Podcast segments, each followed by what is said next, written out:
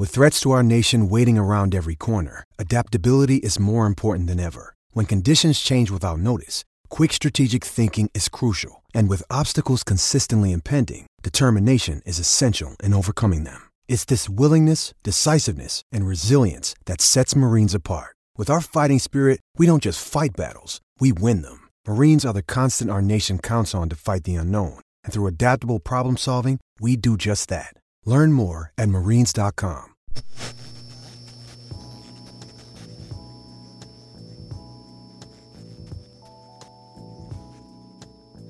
Dani, quindi chi la vince questa Champions?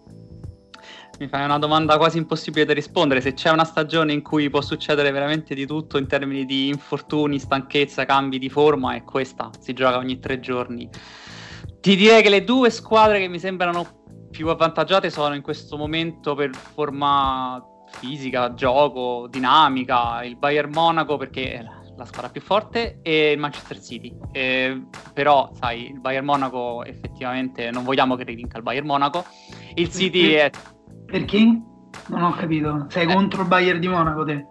No, no, assolutamente no, neanche a favore. Diciamo che mi piace la varietà nel, nel, nel top del calcio mondiale. Beh, però è bello pure quando le squadre creano un ciclo, no? Un piccolo ciclo, due anni di seguito.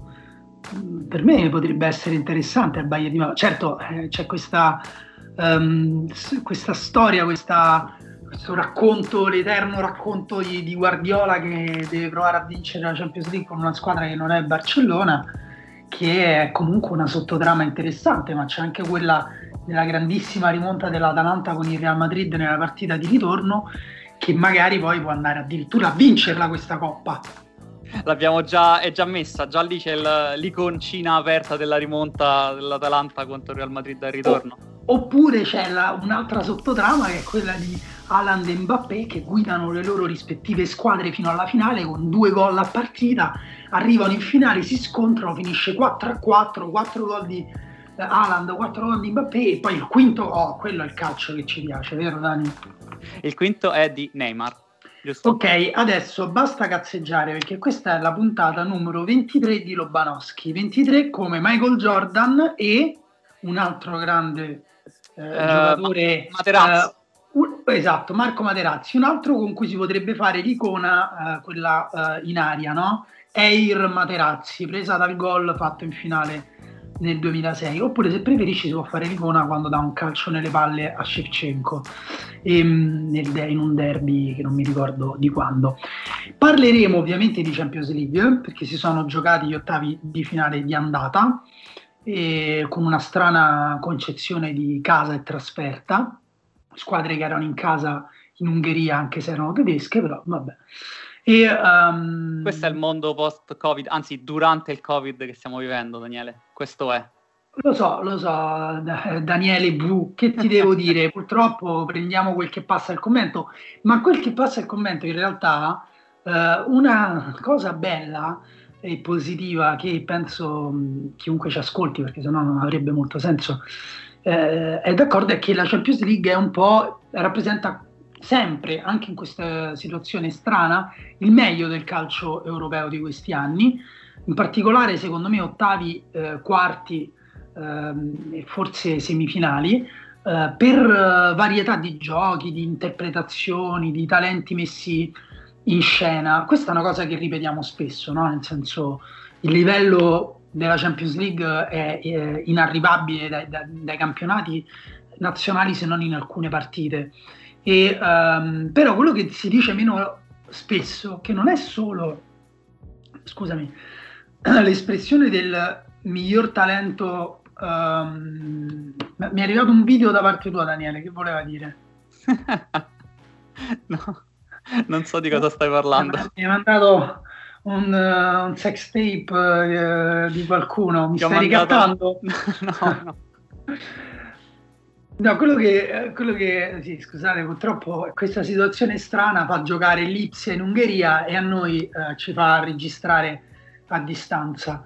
Il, um, e quindi c'è qualche problema di, um, di trasmissione. No, era semplice la cosa che stavo per dire, che ehm, oltre alla grande espressione del livello tecnico eh, individuale e di squadra di alcune, appunto, di alcune squadre che vediamo anche raramente, c'è anche dietro la, l'impalcatura tattica e il lavoro fatto in allenamento, che è anche un lavoro concettuale, eh, degli allenatori che permette a questi stessi giocatori di esprimersi al meglio. Perché se poi vediamo eh, grandissime prestazioni individuali o partite in cui eh, un giocatore mh, fa la differenza, come, come si suol dire, è anche merito di tutto il lavoro che c'è dietro e anche merito di alcuni concetti che poi nel discorso comune vengono un po' banalizzati, generalizzati e, mh, e, perdono un po' il loro senso. Invece la cosa bella nella Champions è che li vediamo incarnati, no? Li vediamo, come dire, vediamo che prendono forma. Sei d'accordo, Dani? Sono strumenti che vengono utilizzati quotidianamente dalle, dalle, squadre per poi mettere in campo le migliori prestazioni dei giocatori. La Champions League un po' si può dire che rimette a posto le squadre, cioè le ambizioni delle squadre si vedono nella Champions League veramente, ma crea anche storie nuove, crea campioni.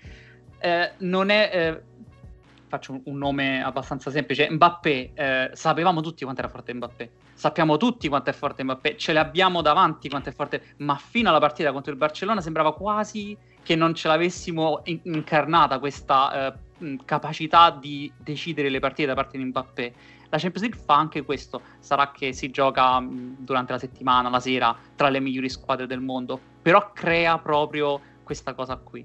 Sì, esatto, è anche una, um, un, un, contesto in cui mi sembra che per qualche ragione um, anche le idee degli allenatori, delle squadre, uh, prendono una forma più definita. E, e alla fine può pagare oppure può anche non pagare, possono avere successo o possono non, non, avere successo.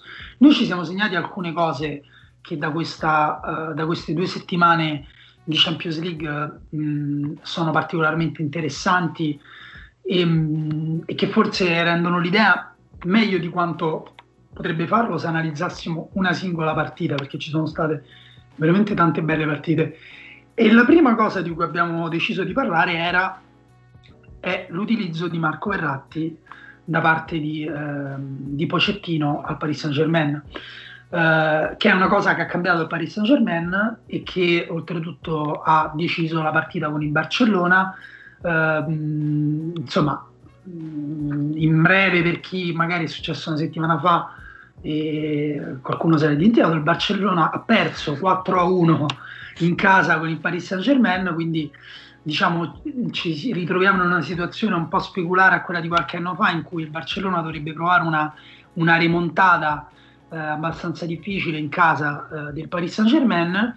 Soprattutto non ci sono più i presupposti di qualche anno fa perché in questo caso il Paris Saint Germain è sembrato superiore sotto tutti gli aspetti. La partita è stata, è stata in equilibrio eh, per, per, parecchio tempo, però poi quando ha perso l'equilibrio è stato mh, abbastanza evidente quale squadra aveva eh, la meglio.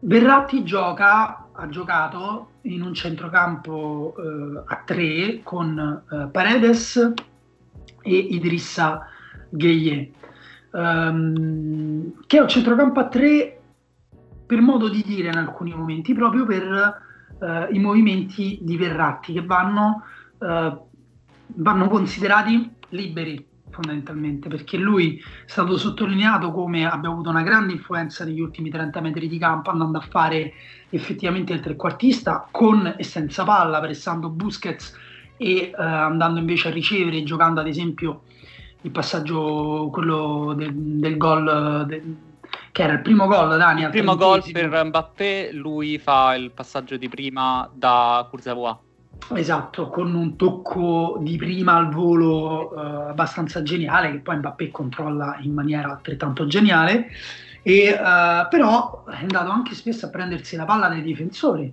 uh, facendo ruotare in quel caso Paredes e, e Gueye, un centrocampo oltretutto anche molto forte, um, più che forte aggressivo direi difensivamente, perché sono tre giocatori molto duri, Uh, Verratti, cioè, lo sappiamo, è uno dei, dei più grandi uh, scivolatori, direi. Anzi, uh, viene criticato per questo a volte. Perché è talmente, esatto, talmente vuole andare ad impedire che la palla avanzi che finisce per scivolare da dietro, laterale. È uno dei giocatori che prende più cartellini gialli in, nei primi cinque campionati europei, ad esempio. Sì, per me questa è una cosa che fa parte proprio del suo gioco, lui è fatto così e mh, non è neanche irruenza, gli serve anche un po' per compensare le sue dimensioni.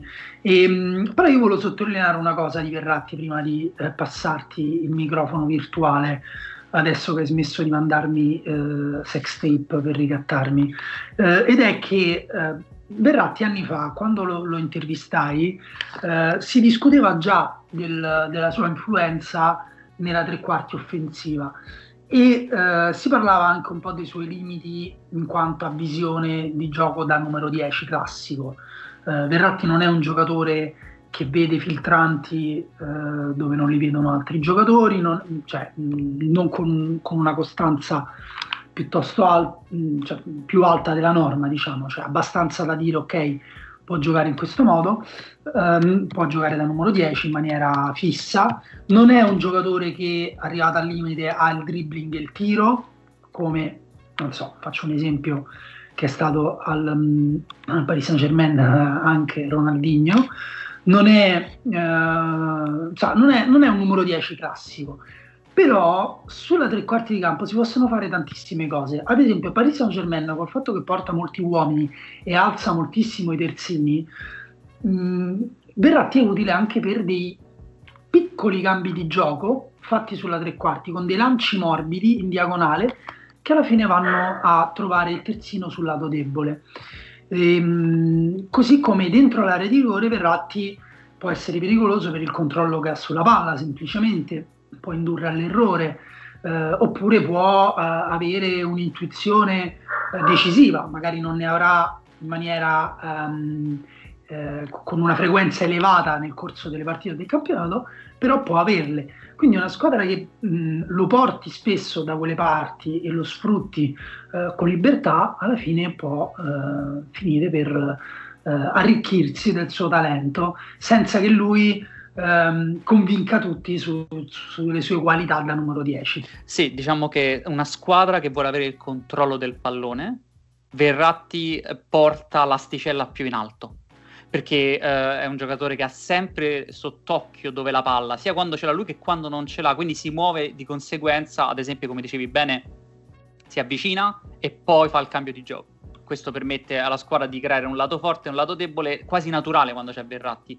con questi movimenti che fa verso il pallone allontanandosi. Poi un'altra cosa che hai detto molto bene, è vero che non ha l'ultimo passaggio, cioè non, non vede azioni che non ci sono, in sostanza, non è Osil che da dove non c'è lui crea qualcosa, però non sbaglia l'ultimo passaggio. Se Verratti deve fare l'ultimo passaggio bene, lo fa. Se deve creare un'azione di gioco, lo fa e questo ti permette, se sei una squadra che vuole avere il controllo e vuole disordinare gli avversari, che eh, Verratti non sbaglierà mai il pallone, non sbaglierà mai l'azione. Ed è oro, si è visto contro il Barcellona. Eh, Pocettino, come detto bene, ha, ha, creato un'impalcatura attorno a Verratti, eh, muovendo Paredes più vicino ai centrali, mettendogli Gueye praticamente come cane da guardia vicino che si doveva muovere ogni volta se la palla in caso fosse persa. Verratti non la perde mai mettendo Mbappé e Kin nei mezzi spazi e Icardi a dare profondità, mettendo i due terzini molto alti, Florenzi e Kurzawa, e molto larghi, veramente toccavano la linea di fondo tutto il tempo praticamente. Loro andavano verso la linea di fondo sempre, spingevano sempre, perché portavano indietro la linea difensiva del Barcellona e creavano lo spazio per far muovere liberamente Verratti. Oh, quando, esatto. è così, quando è così, gli hai creato veramente la zona dove può fare quello che vuole. Ovviamente non è che Pocettino eh, vuole eh, a tutti i costi far giocare nel miglior modo possibile Verratti, ma questo è un sistema che è adatto anche ad altri giocatori. Eh, soprattutto ricordiamo che il Paris Saint Germain deve anche compensare l'assenza di Neymar. E, mh, mm, però per dire Verratti è a malapena tra i primi dieci del Paris Saint Germain eh, a fare più passaggi chiave a partita quindi ehm, anche qui non è un giocatore inquadrabile in un ruolo o, o con delle definizioni rigide, bisogna conoscerlo e chiaramente chi lo allena lo conosce bene, cerca di sfruttarlo, ma cioè, non c'è niente di, nel calcio di facile. Uh, a proposito di uh, cosa è facile o cosa non è facile, spesso le squadre vengono criticate per aver avuto un, uh, un certo tipo di atteggiamento piuttosto che un altro.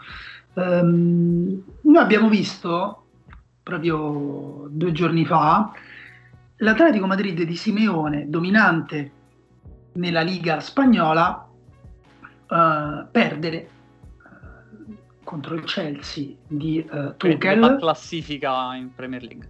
Metà classifica in Premier League, una squadra che insomma mh, poi ha giocato molto bene, anzi uh, forse non bisogna sottovalutare ad esempio quanto mh, già il Chelsea sembri aver integrato Uh, il concetto ad esempio di, di, di gegenpressing, di riaggressione che è insomma, organico a, al calcio di Tuchel e che mh, ha, ha, schiacciato l'Atletico Madrid ulteriormente nella propria mh, tre quarti di campo ma sembrava ben contento l'Atletico Madrid di Simeone che ha fatto una partita vintage.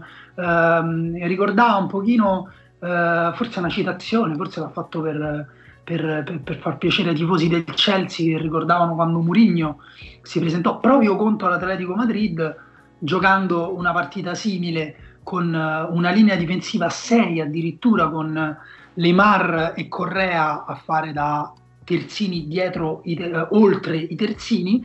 Uh, tre centrocampisti tra cui Joao Felix e um, Luis Suarez forse chi lo sa l'abbiamo visto poco lì in attacco e, no, dici, la...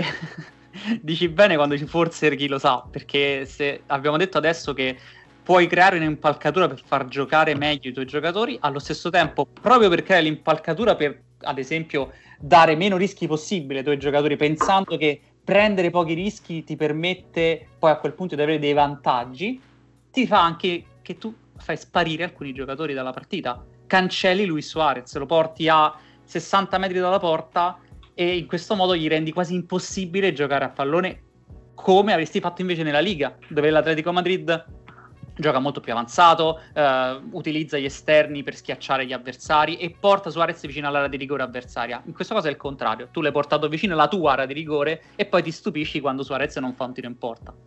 Sì, a me anche eh, Joao Felix sembra totalmente fuori contesto in una squadra del genere, perché è vero che è eh, abilissimo a portare palla anche per lunghi metri, ma non è, non so come dire, non è Drogba, non è Yaya Touré.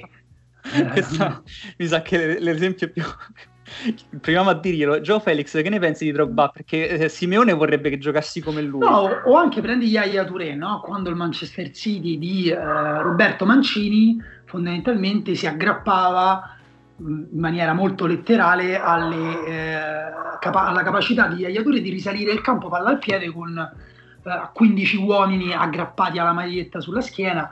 Joe Felix è un giocatore elegante, delicato, che si muove negli spazi eh, anche stretti, che però poi porta bene palla, però non è veramente un giocatore eh, a cui puoi mettere così tanto peso eh, sulle spalle e soprattutto isolare uh, a 50 metri, uh, forse anche di più dalla, da, da, dall'area di rigore avversaria. E, mm, ma diciamo questo perché, uh, a parte interessante la contraddizione che segnalava Daniele, cioè del fatto che l'Atletico Madrid sta avendo successo in campionato con un gioco ben più complesso di quello che ha messo in mostra contro la Champions League. Uh, in parte perché uh, Simeone ha, uh, anche da come ha preparato mediaticamente la partita, era chiaro che mh, volesse proprio definire la propria strategia su questi contorni qua, quando ha detto che um, qua, tutti i giocatori del Chelsea sarebbero titolari nelle migliori squadre europee, um, veramente una strategia quasi murignana, murignavellica di preparare la partita uh, innalzando gli avversari per presentare la propria squadra come l'underdog ed è una strategia che oltretutto ha un suo senso perché quando tu poi vai a difendere l'area di rigore con giocatori alti e grossi, no? io ricordo nel caso di Mourinho uh, si parlava di Stones, uh, John Terry, insomma giocatori di, mh, difficili da battere in aria. Nel caso di, dell'Atletico Madrid parliamo di Felipe, eh, Savic. Savic, Marcos Fioriente pure che stava strettissimo, Hermoso, eh, cioè, cinque uomini in area di rigore, Saul, Coche a ridosso, tutti a 5 metri di distanza al limite dell'area. Cioè, è dura, però è vero pure che eh, nel calcio non esiste la possibilità totale di controllo per 90 minuti. Sei, cioè, puoi essere fortunato, puoi, puoi avere successo, oppure puoi perderti in un dettaglio. Ad esempio, eh, è interessante che l'Atletico Madrid prende gol mh, in una piccola transizione, eh, in una piccola ripartenza del Chelsea, in cui poi Hermoso eh, fa una spazzata, perché eh, di certo quello non era il tentativo sì. di costruire dal basso, fa una spazzata sbagliata che finisce sui piedi di Giroud, che invece in questo senso rappresenta un po' un'idea di calcio un po' opposta, no? perché è un attaccante molto creativo, molto solido, che lavora per la squadra, però capace anche di gesti controintuitivi e, ed eleganti, eh, che da lui non ti aspetteresti, che ha segnato una bellissima rovesciata. E nel calcio ti può anche dire mai. Sì, devo dire che l'Atletico Madrid ha mostrato come la paura di sbagliare, perché è questo che aveva innestato Simeone nei suoi giocatori, la paura di sbagliare ti impedisce poi di creare anche qualcosa. Però nel calcio eh, ci sono momenti, anzi il calcio è di fatto caos, perché la palla è imprevedibile di per sé, per sua natura, ed è quella che ordina i giocatori in campo. Non è che tu puoi pretendere di sapere esattamente dove si trova il pallone in ogni momento e tutti quanti i giocatori, è impossibile. Pensare però di creare ordine continuamente, evitando ogni rischio, poi ti mette nella situazione in cui dato che tu non puoi avere ordine sempre, crea un momento, un errore, uno scambio sbagliato, un qualsiasi, un qualsiasi piccolo, eh, diciamo, piccolo accorgimento degli avversari che poi va a, a, creare il gol, di trovare con una partita in cui tu non hai creato nulla, non hai dato niente per poter dire ok ci abbiamo provato, noi abbiamo provato a non perdere, avete perso e adesso ti ritrovi senza nulla. E Simeone che invece non fa così in Liga, è, è, come se fosse tornato indietro in Champions League allo stesso piano che ha avuto in questi anni, no? All'andata pre- facciamo 0-0, al ritorno proviamo a fare il gollettino e passiamo per differenza reti. E non gli è andata bene neanche l'anno scorso, però, perché contro il Lipsia è successa esattamente la stessa cosa. Atletico Madrid che prova a controllare completamente la partita, eliminando qualsiasi eh, diciamo, imprevedibilità, dando pochissima libertà ai propri giocatori, dicendo dovete spazzarla, dovete darla via, dovete toglierla dall'area di rigore e pensare soltanto a coprire le distanze. E poi quegli altri segnano. E se segni esatto. un gol, tu non è nulla. La, esatto. Simeone ha fatto una cosa molto triste a un certo punto perché all'82esimo ha cominciato a mettere giocatori offensivi a caso ha messo Moussa Dembélé, poi ha messo Torreira, poi ha messo Vitolo, poi ha messo Lodi, ha completamente disorganizzato la sua squadra a quel punto, ma l'Atletico Madrid che non aveva eh, innestato dentro la sua idea di andare a trovare il gol, improvvisamente si è trovato con giocatori offensivi e non ha creato comunque niente. Sì, il punto è che quando tu giochi in questo modo, questa è una cosa appunto che si dice anche ai tempi di Mourinho, da una parte accetti di attaccare mh, a 70 metri dalla porta avversaria ehm, ed è oggettivamente più difficile, no? Siamo, saremo d'accordo. Dall'altra ti esponi al rischio che ehm, anche una palla alzata possa finire poi effettivamente sulla testa o sul piede dell'attaccante, che è quello che è successo. Quindi non è un giudizio morale o mh, estetico, quanto anche proprio una questione di efficienza. Eh, può avere senso giocare in questo modo um, puoi avere successo, però se non hai successo di sicuro non ha neanche senso. E, um, detto cioè, questo, il rovescio della medaglia di questa esatto. cosa. Cioè il rovescio della medaglia, perché ad esempio la Juventus a Porto ha fatto il contrario. La Juventus ha provato a prendere il controllo della partita con il pallone e a decidere la dinamica. Non ha avuto però la capacità di imporre il proprio gioco e si è ritrovata che comunque non ha creato abbastanza, comunque non ha vinto, anzi è andata pure, eh, diciamo, male perché è perso a Porto, mentre l'Atletico Madrid alla fine contro il Chelsea e la Juventus ha perso a Porto, contro una squadra che non ha fatto un'opposizione chissà quanto complicata, era un 4-4-2 con il baricentro medio, con cui andava a prestare l'uscita del pallone.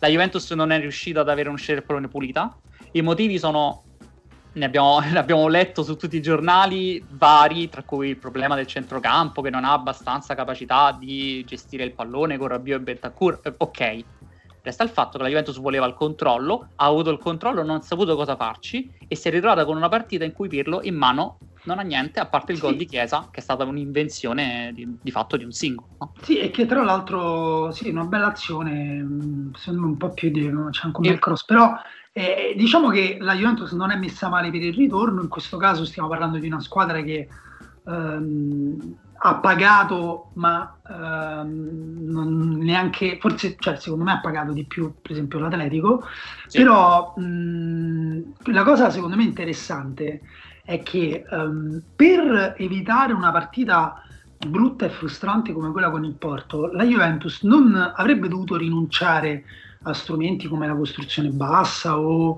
eh, ad esempio l'attacco posizionale, le rotazioni dei movimenti in fase offensiva.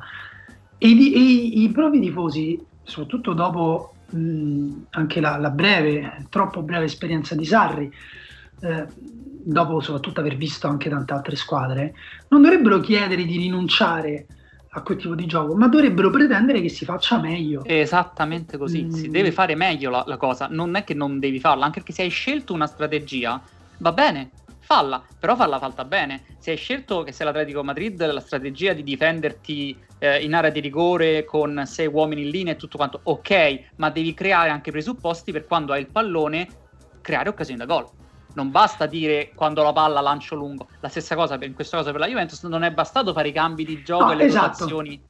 Esatto, l'idea, l'idea, alla base è che uh, non, non, puoi uh, pensare prima di tutto a correre meno rischi possibili, perché tanto il rischio di errore c'è in qualsiasi strategia, ma non solo la Juventus ha avuto difficoltà ad attaccare uh, una squadra che l'aspettava chiudendo, bloccando le vie centrali, ma anche eh, il Real Madrid che aveva tante eh, riserve e che però diciamo che forse le difficoltà del eh, possiamo dire di giocare senza Benzema eccetera eccetera forse sono state un pochino compensate dal vantaggio numerico che gli è stato dato per quanto tempo? Un'ora, una cosa del genere per via dell'espulsione? Perché al, 20, al diciassettesimo è stato espulso Freuler. Esatto, ovviamente eh, un'espulsione credo che anche Daniele è d'accordo eh, con cui appunto è difficile concordare con la scelta eh, dell'arbitro, ma non per, per ragioni patriottiche o, o, altro, ma perché semplicemente mh, quella palla non, non, sembrava poter portare a un immediato pericolo eh, da gol. E, ehm, però se l'arbitro ha valutato diversamente, eh, amen. La, la, L'Atalanta ha fatto, secondo me, un, non una partita eroica, come molti hanno detto, ma eh, una buona partita in un contesto molto stile e soprattutto molto eh, diverso rispetto al suo solito, rispetto alle sue abitudini, in cui l'Atalanta non è abituata a fare una partita così difensiva, eh, mettendosi a ridosso della propria area, ma l'Atalanta appunto è una squadra che ti aggredisce e secondo me nei primi eh, 17 minuti si era giocata la partita che voleva l'Atalanta, sì. pur anche lì prendendosi qualche rischio. Ma eh, come abbiamo detto, soprattutto in Champions League, soprattutto in queste partite, l'idea di non prendersi rischi eh, ti porta poi a situazioni anche al contrario. L'Atalanta all'inizio aveva mostrato un po' di timore reverenziale nei confronti del Real Madrid, prendendo piano piano fiducia è andata a fare il suo gioco, è andata a pressare alto, è andata a prendere il pallone e a costringere il Real Madrid ad impostare sempre con eh, le marcature uomo avversarie, quindi è molto complicato ovviamente andare a fare un'uscita pulita. Uh, personalmente non mi faceva impazzire l'idea di andare a pressare verso l'esterno, io avrei preferito che l'Atalanta pressasse verso l'interno, spingendo quindi il pallone in sostanza su Fernandez e Varan, costringendo quindi il Real Madrid a lanciare lungo, togliendogli anche l'arma del, delle catene laterali. Però ogni scelta eh, ne sa molto di più di me Gasperini. Resta il fatto che è rimasta in 10, ha cambiato completamente l'idea della sua partita, anche giustamente perché se c'è una cosa che non si può fare è prestare alto con un uomo in meno perché a quel punto veramente ti stai scavando la fossa da solo perché gli avversari arriveranno sempre in superiorità numerica in qualunque zona del campo. In questo caso invece l'Atalanta ha pensato di eh, fare una partita diversa, ha abbassato molto di più il baricentro, ha chiuso gli spazi e è uscita fuori una, una lacuna del Real Madrid di questa stagione. che Zidane non ha voluto affrontare perché ha giocatori per evitare di affrontarlo, come ad esempio Benzema, che è un fenomeno nel uh, architettare le occasioni offensive, come ad esempio Sergio Ramos, che è un fenomeno nella costruzione dal basso e nel creare passaggi in sequenza. Ecco, mancavano Sergio Ramos, mancava Benzema, il Real Madrid non sapeva come attaccare. Letteralmente. Sì, non, è, non qui... era una squadra... No, vabbè, non era una squadra? Non era una squadra che sapeva cosa fare con la palla, oltre tre pattern precisi che evidentemente Zidane prima della partita aveva spiegato, che era Mendy che si avvicina sulla tre quarti, cross che si allarga, triangolo con Vinicius Junior, cioè Mendy dà la palla a Vinicius, Vinicius va verso la profondità e gli riviene la palla. Altro, altro pattern, Fernandez, Nacio Fernandez alza la testa, Casemiro gli va vicino e lui fa il filtrante per Modric dietro la linea di pressione e Modric fa avanzare il pallone. Terzo pattern. Isco viene incontro, Isco faceva la, il falso 9 Uh, non so perché alcuni dicono che è bruttissimo come parola falso 9 preferiscono centravanti arretrato che secondo me è ancora no. più brutto no secondo me non, non, rende, non rende, l'idea no. del mh, mm, vabbè mm, vai intanto è semantica però eh, esatto Isco quindi viene incontro ma non è che viene incontro semplicemente sulla tre parti no no Isco viene incontro proprio viene a centrocampo a giocare il pallone crea superiorità numerica a centrocampo la porta con sé quindi alle scalate delle marcature uomo dell'Atalanta, creando quindi lo spazio alle sue spalle per Asensio che può tagliare in centro. Queste erano le tre cose che Zidane aveva preparato.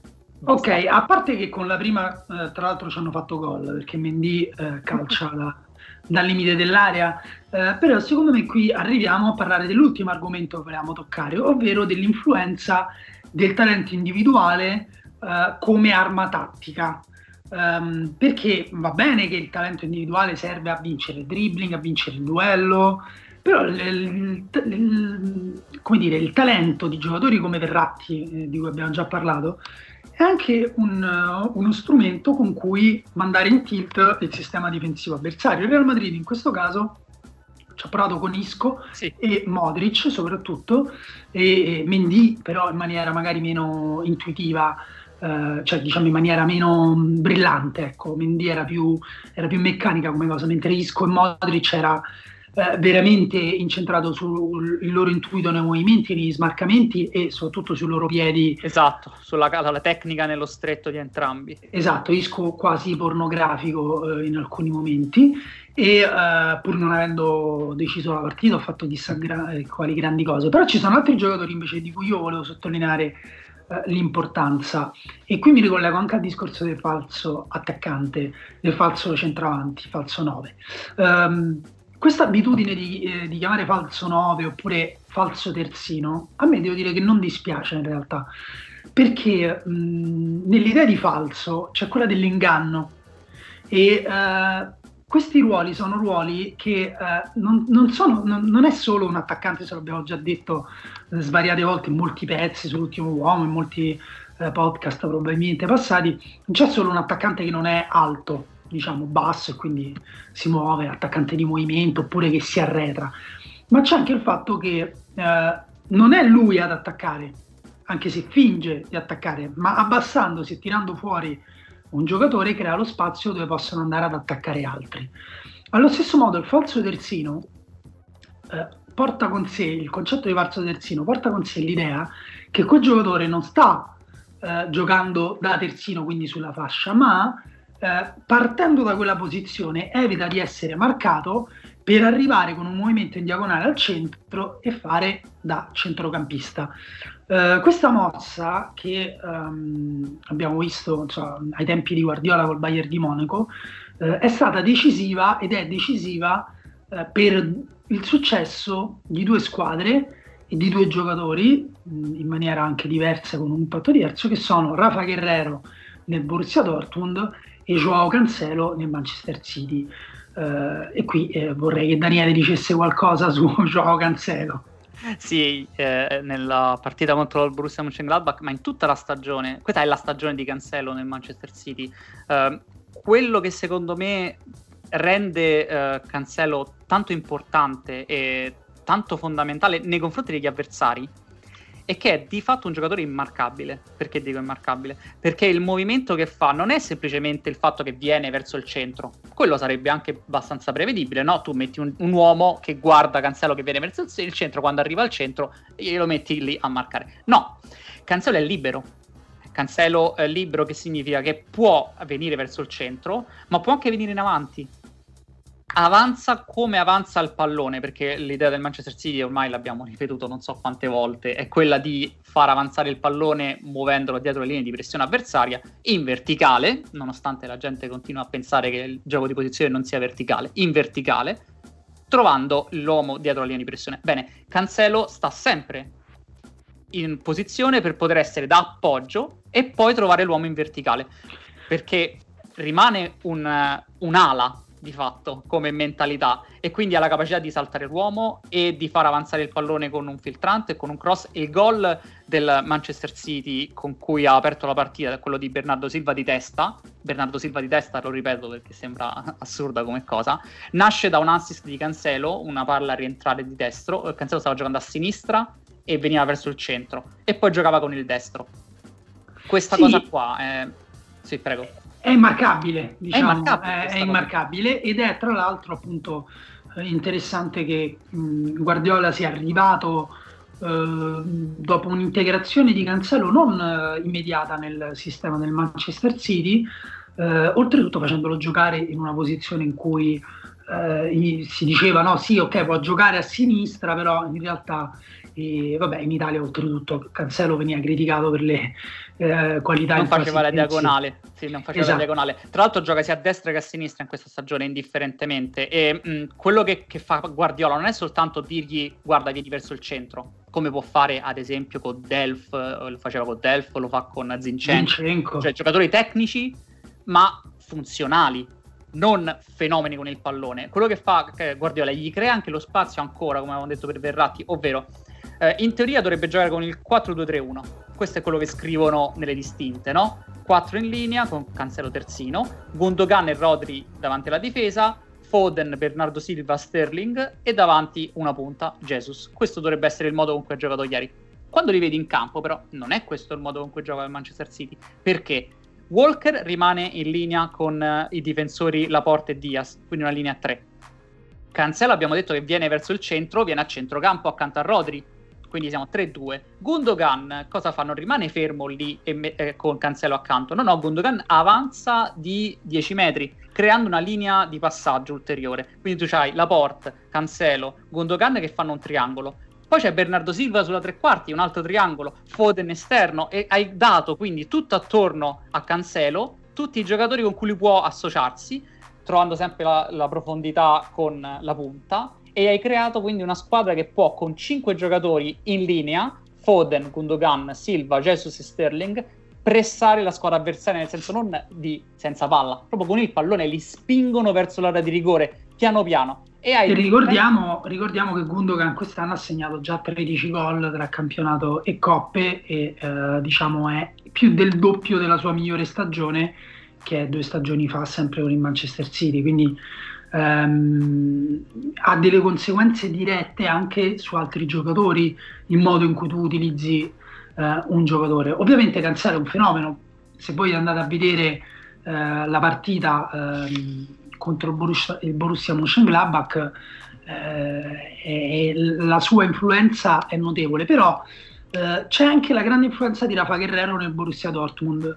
Um, se vi prendete l'azione che uh, avviene al 30, intorno al 39esimo, credo, uh, in cui Aland non arriva al gol ma arriva al tiro, uh, c'è un movimento a venire dentro di Rafa Guerrero che spalle all'avversario in posizione proprio da playmaker riceve una palla che non tocca neanche, si, fa il vero portandosi via l'uomo, la palla scorre, arriva ad Aland e Aland va al tiro. Ecco, mh, mm, avevamo sottolineato, Daniele, non so se ti ricordi, ma quando avevamo parlato di Atalanta, eh, di Borussia Dortmund Lazio, scusate, sì. eh, avevamo già sottolineato l'importanza dei movimenti a venire dentro di Rafa Guerrero che oltretutto mentre Cancelo eh, si inserisce in un sistema più ordinato e soprattutto interviene in fase di costruzione e di, di, risalita del campo e di um, preparazione della fase di attacco, anche se magari negli ultimi 30 metri di campo. Rafa Guerrero eh, lo fa in un sistema più verticale che tende a spezzare l'equilibrio eh, quando può, anche con corse palla al piede, eh, con cambi di movimenti. Haaland, una delle ragioni per cui Haaland è così devastante è che va a prendersi la palla dove vuole. Um, in occasione del gol, mm, uh, non il suo, ma quello di Daoud, il primo, sì. sto parlando sempre della partita che hanno giocato uh, con, il Siviglia, con il Siviglia. Sì, uh, Alan va a prendersi la palla sul fallo laterale e salta un uomo con un tunnel, e, è un giocatore mh, anche lì imprevedibile e marcabile. E, e Rafa Guerrero in questo contesto è estremamente libero di muoversi finendo a fare anche l'incursore, cioè finendo anche in area di rigore. Mm, questo tipo di libertà ovviamente è, uh, è, lavorata, è allenata ed è mm, una libertà a cui si arriva uh, anche con la pazienza, anche lavorando su, uh, su delle idee. E, e, quindi Dani non so se c'era rimasto qualcosa da dire oppure se avevamo um, espletato tutte le nostre funzioni. Beh, abbiamo parlato di, di uh, falsi terzini, c'è un giocatore che può fare il falso terzino, come ad esempio Joshua Kimmich, che in questo momento sta facendo, o Kimmich, ah, uh, sta, sta, facendo in questo momento il, uh, regista del Bayern Monaco, l'abbiamo visto contro la Lazio pochi giorni fa. Lui di fatto ha, ha le stesse libertà che abbiamo visto nei falsi terzini, eh, rimanendo però sempre al centro di un sistema che prova a dargli profondità e ampiezza e si mette quasi un circolo attorno a lui, il Bayern Monaco. Non so se hai notato questa cosa nella partita contro la Lazio, in cui hai giocatori come eh, Goresca o Musiala che in teoria dovrebbero giocargli accanto, ma che invece fa- fanno spazio per dare la possibilità a Kimmich di avere attorno un sole che va a illuminare ogni volta il giocatore che gli serve di riferimento a sì. sua volta Kimmich non è immarcabile.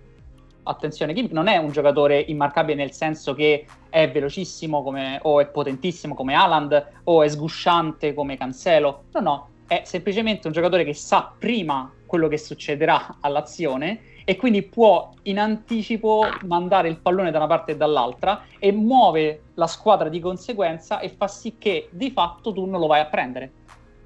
Sì, tra l'altro anche Kimmich è un giocatore che non può essere definito dentro categorie rigide perché lo scorso anno giocava terzino perché al suo posto c'era Diego Alcantara e veniva dentro al campo partendo dalla posizione di terzino. Può uh, giocare anche eh, centrale difensivo, l'ha fatto gio- Viola.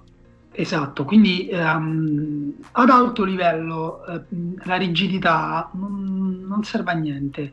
Poi ovviamente domani Kimmich sbaglia un passaggio verso Neuer e mh, mm, diventa uno dei tanti giocatori non adatti a fare eh, la costruzione dal basso nel discorso comune. Però cerchiamo di andare un pochino oltre e eh, quando si tratta di analizzare, se si vuole analizzare, bisogna effettivamente rinunciare eh, ad ogni rigidità. Eh, tornando sull'Atletico Madrid per concludere, eh, quel tipo di atteggiamento ehm, ha portato al successo Simeone, al successo storico, diciamo, eh, Simeone eh, lo ha fatto anche, ha creato una squadra magnifica che difendeva con un 4-4-2 elastico, preciso, con delle distanze, mh, i giocatori sembravano veramente uniti da, da corde invisibili, eh, però comporta anche quello dei rischi, quello che noi volevamo sottolineare prima, così come giocare con un giocatore come Rafa Guerrero che parte dalla posizione di terzino ed è libero di finire in area di rigore, comporta dei rischi, ad esempio